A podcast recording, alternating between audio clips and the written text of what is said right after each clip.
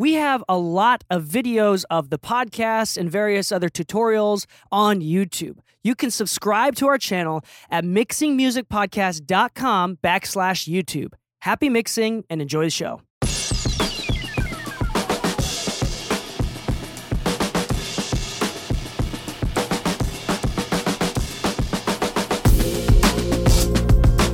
Hello and welcome back to the Mixing Music Podcast. I'm your host Dee Kei, and with me, as always, is my lovely co-host Licky Lips Lu.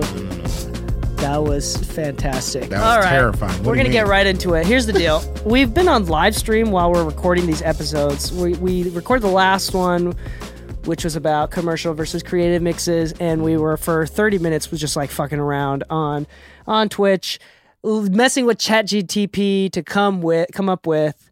Uh, podcast topics. We've done so many different things. Like, Yeah. what would a uh, an East LA Latin gangster? How would they Oh describe? God. how would they describe a compressor? And the best part, Papi, It was Oh fantastic. it was great. What would what an e girl or an anime girl would use? How would they would describe? there was a lot of likes in that one. Yeah, in Hawaiian pigeon. So it's just like fun. Anyway, so this podcast episode, you saw the title. It's it's ten creative uses of an audio compressor. So what we're doing is I asked ChatGPT what are ten uses, and what we're gonna do is read through them, and we're gonna probably talk about them and expand on them.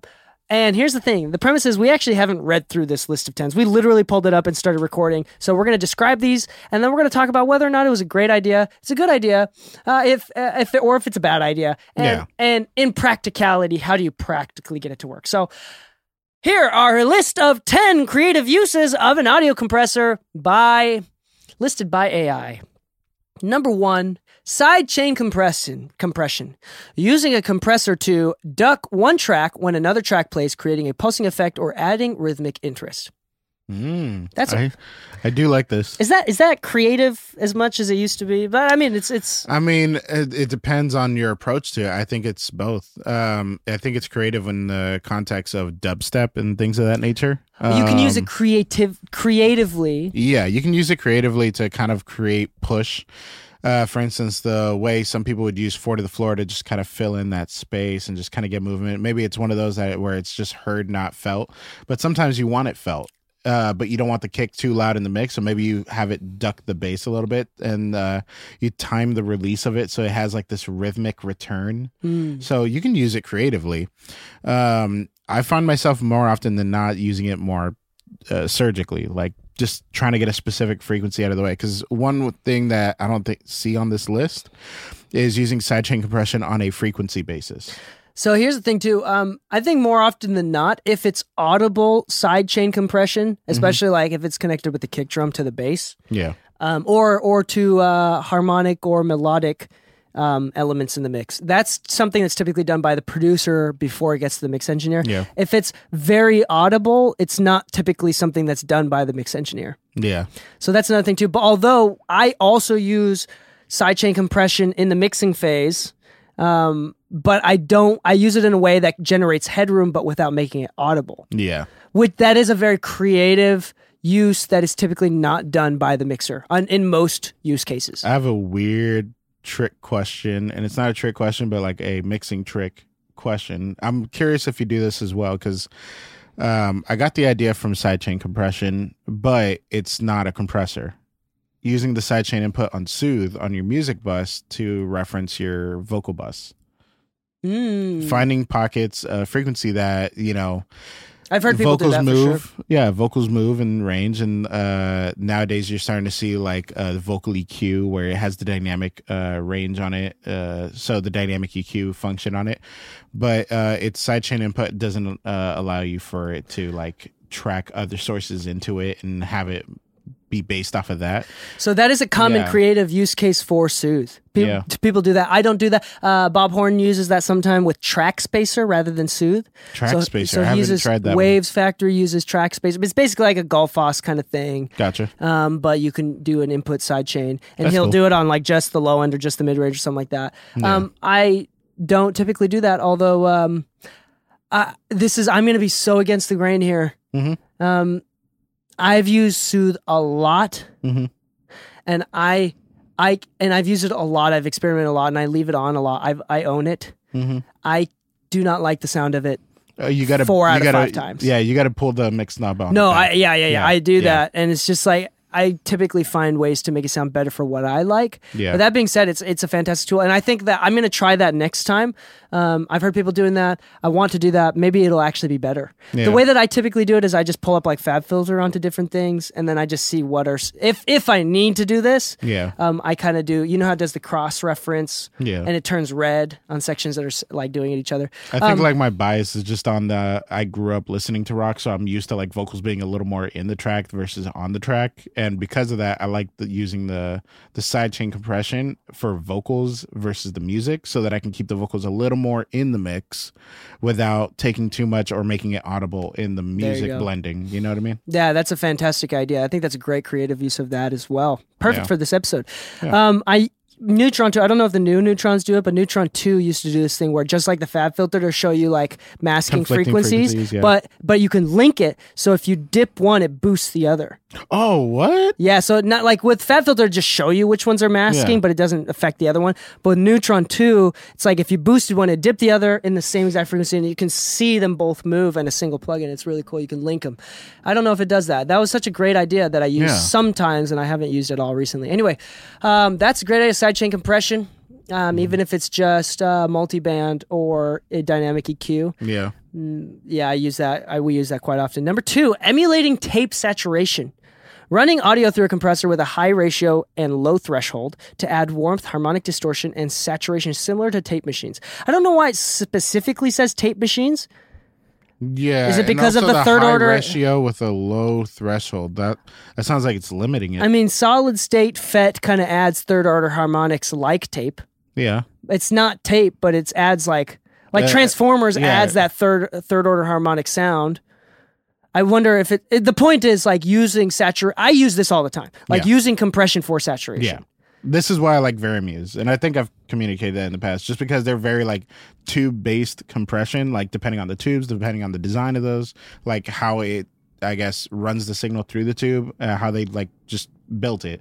It's like, okay, each one has its own tone. And that's why I like Very vari-mus so Yeah. much. I like that too. And each yeah, because of the Yeah. tones as well. Yeah. You you get to the point where you probably do this too where where we're choosing compression, not just settings, but also which compressors to use and which Yeah. sounds to use based on the expected saturation tonality that's going to come out of it. Or Yeah. if it's the hardware, we're using that hardware. Like I use my comp 2A specifically when I need that fatter bottom, that scooped Yep. upper mid range tubey sound, uh, boosted top end tubey sound versus like something like an 1176. And both in the compressor and even within the digital realm, the Purple Audio MC77 sounds different from The the, 1176. the CLA, LM. yeah, the CLA one versus the UAD one versus the Yeah. different variations within the UAD world. Yeah. So, uh, so you're kind of like you can almost EQ with the compressor, which I do a lot. Like I Yeah. saturate and EQ with saturation often. Yeah. Um, so that's fantastic. Number t- three, if we can move on beyond that, number Yeah. three is parallel compression, mixing the dry and compressed signals to add punch and depth to a track without sacrificing dynamics. Yeah. I use parallel not as often as Andrew Scheps, I almost. but I do it often. I'm not gonna lie. It, I don't think I do primarily uh, parallel versus regular compression, but I would say that m- my mixing style leans more towards that because, like, if I want something to punch harder, I'm I'm a big fan of using parallel, like squashing the signal. It sounds but- different. Yeah, it sounds different, like squashing the signal, but putting like a slow attack on it so the transient bleeds through enough, but it really like holds down that tail and then blending it back in, so it sounds a little more like there that tail is up, it's louder, but there's also that little transient pop that's being added to it. So instead of like putting like a transient designer directly on the track, like using parallel to actually help add transients, even though a lot of times we think of compression as something that's taming transients.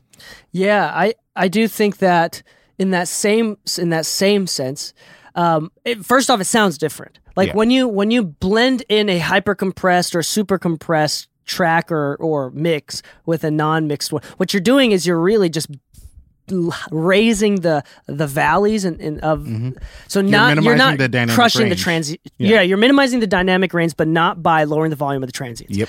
So it's a different sound, and I also want to go a step further and say it sounds different when you have a plugin that has a mix wet knob Yep. versus when you have a separate track and the dry is at a specific volume and you raise the volume of the wet signal. You're blending in the wet signal to the to the dry sound. That sounds different as well. Yeah, and you can take it a step further by saying you also EQ'd the parallel differently or saturated. Oh, the parallel for sure. Yeah, Uh, yeah, so I do think that um, when I do a mix knob, what I'm doing is I like that set, I like that compression and saturation that's going on, but it's a little bit too much right now, so I'm gonna back off a little bit. Yep. Where like if I have a dry signal and then I'm blending in, I s- duplicate the track, I I, I mult the track, right, Mm-hmm. or duplicate the track, and I and I hyper compress that one, and I blend in the wet signal with volume. What I'm doing is adding to it, which is different. That that does sound different. So oh yeah, that's a great idea. Um, and I and I back off through the wet dry knob a little bit. I mean, it's just mostly a workflow thing, but um, it's easier on the ears to hear the differences. I'll, I'll go as far as saying like I'll try to blend the two types, like the mix knob and the parallel send, just because um like Pro Fab Filter Pro C2, um, that one actually has the separate wet and dry output knobs, and you can pan them differently and all that kind of Mm-hmm. Oh, stuff if cool. you wanted to. Um, I usually don't mess with the panning myself. I haven't really found a practical use for it um, in my work, but it's really nice to like really compress something and then take the dry all the way down, bring it back the clean, and then blend in that dry within the same Mm. plugin. So if you don't want to go the extra channel route, or let's say you're in a version of Pro Tools, which nowadays shouldn't be the issue, um, where you've ran out of channels, then you know, so be it. Use that plugin. Same process, but you can continue processing down the line. That's that's fantastic. I think that's a great idea. Number four is something similar. I'm reading right now. New York compression, blending heavily compressed and lightly compressed versions of a track to create a punchy and present sound. Yeah. Uh, yeah, that's that's not really different. It is a form of parallel compression, but again, it's, It's more like a specifically technique of parallel. Yeah, it's specifically the workflow of blending in that hyper compressed wet sound, bringing up the volume of it's what we were talking about. But instead of a wet dry knob, and you're like kind of blending the two in that way, it's you're bringing up the volume of the wet signal. So it's a, it's a multed or duplicated track that you're bringing up. Like a good practical use of this would be like if you recorded live drums, but it was all close mic'd. You didn't have a room mic. So you kind of bust everything into one bus and then actually hyper compress that bus. And suddenly the room bleed that it was very quiet at first now becomes a little more audible. And now you have this kind of roomish mic kind of sound. That's right. Yeah. That's great.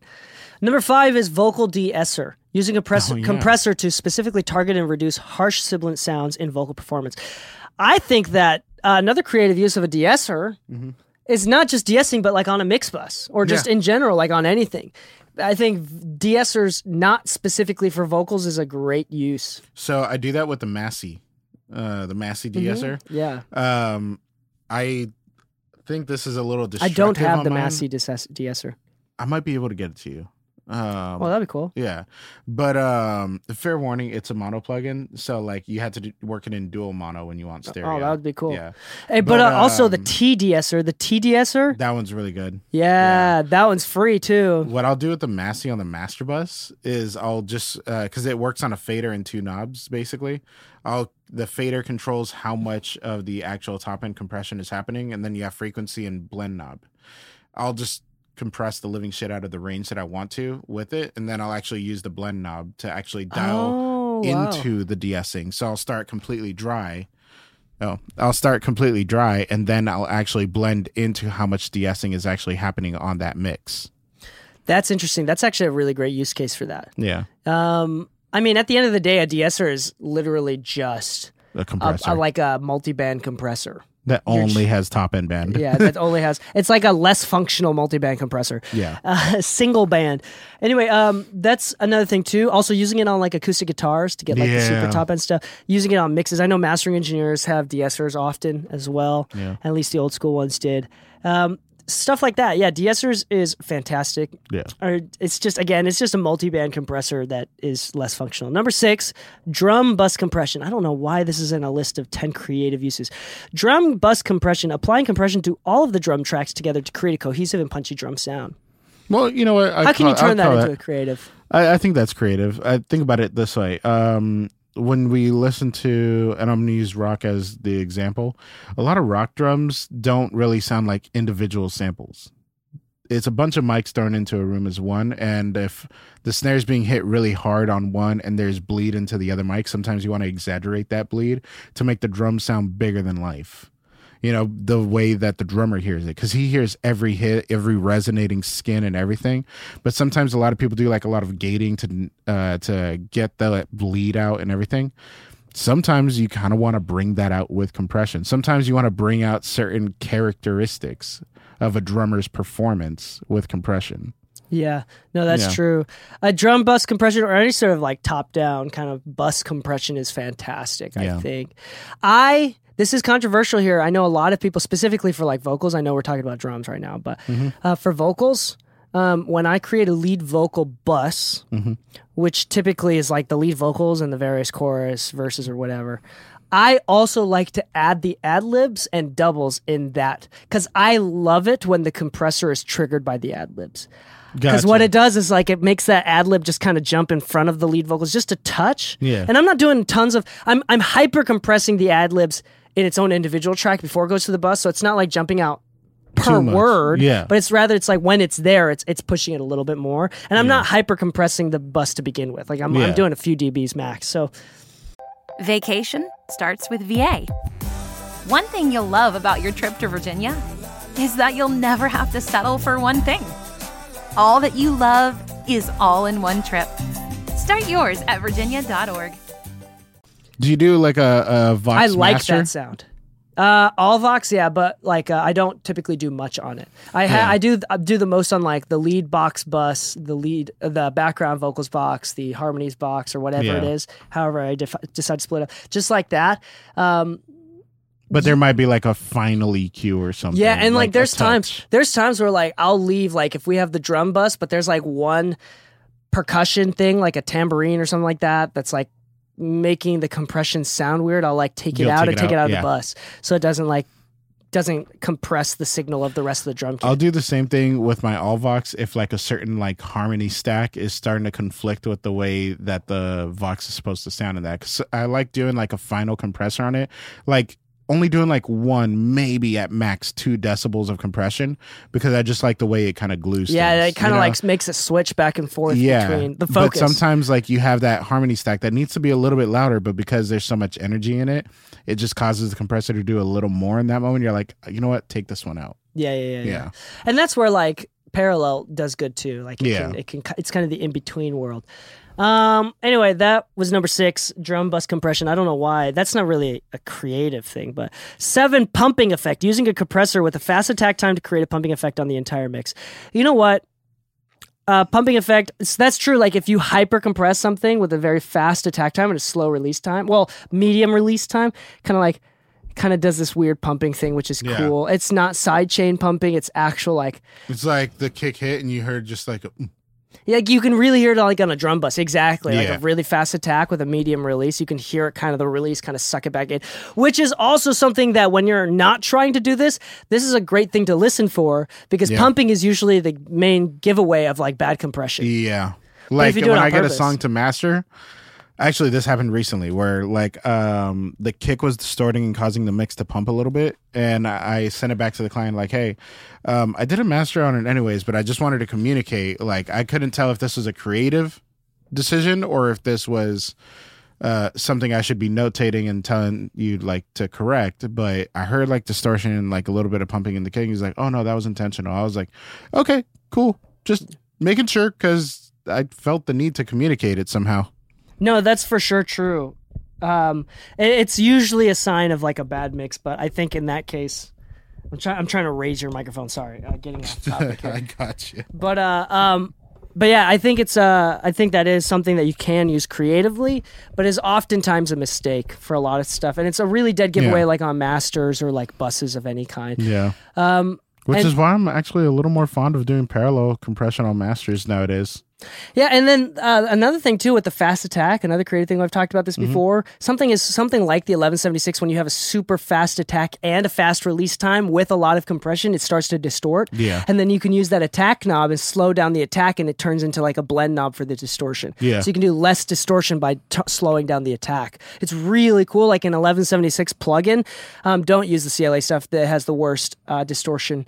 Um, but if you have a hyper fast attack, hyper fast release, the fastest attack, the fastest release, and you have all buttons in mode, and then you kind of like blend, like you kind of compress a lot, it starts to distort.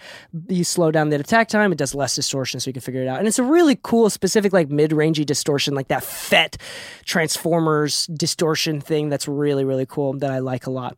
Anyway, uh, number eight, gating effect. Use a compressor with a fast release time and high threshold to create a gating effect on a track, creating a chopped or staccato sound. Oh yeah, I love this on drums.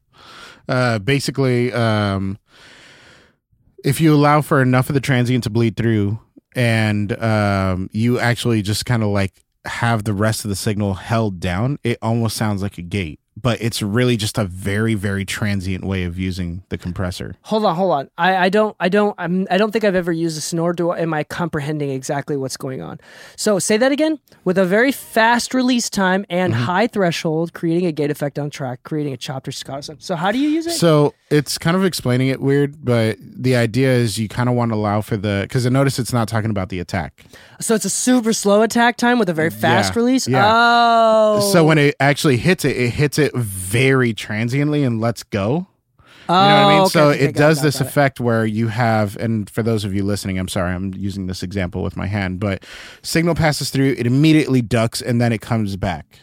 So there's that uh, dip. Yeah, and it's got that like super transient, like that pop at the Yeah, beginning, and especially then it's almost like, like, a pre-delay timing for the release, if that makes sense. Like Yeah. like a reverb that you set a lot of pre-delay on, so you hear the word, and then there's nothing, and then reverb tail. That's interesting. Yeah, it's you can especially start to hear that initial transient from like 15 to 30 milliseconds, but Yeah. it especially is more apparent with like 60 to even 100 milliseconds attack Yeah, time. And yeah. you that's that's really cool. I, I've never done a super long one like that. I just use Yeah. transient designer plugins to do something similar. That's just how my brain is processing it, but that's interesting. Yeah, I that's was a a great kid with a bad drum set with a band that was just like, yo, how do we get this snare to hit harder? And like, I just kind of like stumbled upon using it like that. I was like, wait, so if I speed up the release, that means like everything after the compressor should come up in volume too. And suddenly we got like longer snare chains and uh, like reverb times from the room's natural acoustics were a little bit longer and like all that kind of stuff was cool. But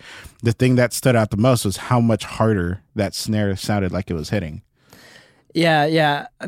The it, that use of transients, emphasizing transients, and so instead of saying gating effect, let's say like transient, enhancing transients. Yeah. Yeah, shaping transients rather than gating. Yeah, I think that's that's really useful. Which is really funny. Oh my that gosh, brings us is to number nine. nine. Emphasizing nine. transients using a compressor with a fast attack time, fast attack time to emphasize the transient peaks of a track, making them stand out more. It, wouldn't you technically make slow- the slow attack? Yeah, okay, this is where ChatGPT is getting a little bit wonky. Yeah, see, the gating effect wasn't explained fully right because you could also Eight slow down. Because uh, on the gating effect, if you slow the release time, that means you let enough of that transient bleed through and it held down the rest of the signal, just like a gate would. But emphasizing transience, we understand what you meant, Chappy GPT. In spirit, you, you you were there. And lastly, number 10, before we get to number 10, I want to say that this podcast is sponsored by our own podcast. What? If you like this podcast and you want more technical tips just like this, go to mixingmusicpodcast.com slash exclusive to get access to the exclusive episodes. For only $4 a month or $40 a year, you get access to two extra episodes every single week hosted by me and Braden Flint, uh, where we talk about technical techniques uh, to emphasis to better your songwriting, producing, mixing, and mastering. We go all over the board, and we actually reference and and play clips from other professionals. So it's fantastic from direct from the source of actual award winning. Um, uh, producers, engineers, every, etc. So go check that out. Mixedmusicpodcast.com slash exclusive. It's also the first link in the description of the episode and of the podcast. All right. Uh, number 10 is taming harsh frequencies. Using a compressor with a sidechain EQ to target and reduce harsh frequencies in a track, making it sound smoother and more pleasant to the ear. Now, only a few compressors do this. This is not sidechaining and um, kind of returning an uh, a send from a different track. But what you're doing is the side chain. So when a signal goes into the compressor, sometimes it splits up. Well, it always splits up the The the, audio, right? So there, so it goes from the regular audio going in and duplicates the the audio into a sidechain um, detection circuit versus the actual compressed circuit. And what the audio sidechain circuit does is, if you high pass filter that, that's where um, the the low end is still being compressed and it's still passing through the device, but the side chain or the detection circuit is not seeing the low end, so the low end is not triggering the compressor on the main compression Yeah. circuit. So that was a little bit confusing, but you could do the same thing. So instead of just uh, um, high passing the low end, what you can do is you can also um, boost the top end or boost the mid range of the sidechain frequency so that way the compressor reacts more quickly and more often to the stuff in the middle. Yeah. So it kind of like does this whole EQ thing, but with a compressor. And a good uh, visual example is uh, if you don't have Fab Filter now, just so you know, they have free trials and they're pretty long trials. But in advanced mode, you can actually see uh, the frequency uh, spectrum that it's actually detecting, and you can actually tell it to focus on one or the other. So you have a visual aid on what it is you're actually doing. But a really good example of this is like S's, right? Like if you were to boost uh, the S on the compressor, let's say you didn't like the sound of de-essers specifically. You just wanted to make sure, like, hey, every time the S hits, I want general compression. I, I don't necessarily want the S to be the only thing that goes down. I don't like the sound of it. This is a really good tool for that, you know, because now you're saying, okay, every time an S is too strong and you boost that in the sidechain, then great. You have your even compression versus a frequency dependent compression. There you go. So that's our 10 tips from ChatGPT of how to use compression effect uh, creatively. Yeah. And there's probably a bunch of other ways as well.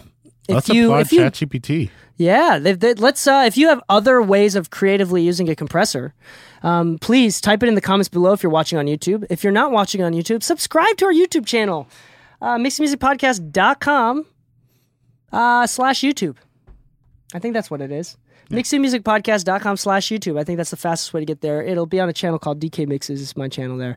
And uh, it's fantastic. You can see what we look like. You can judge our appearances. Also, Home Studio Heroes um, uploads there as well. Uh, and uh, leave a comment. Yes, and we have listeners right now on the Twitch stream because we're also live streaming on Twitch every Monday morning when we record these episodes. Uh, that Yusufina says that they have subscribed. So thank you for so much for subscribing on YouTube. Anyway, thank you so much for listening. Happy mixing, my friends, and stay saucy.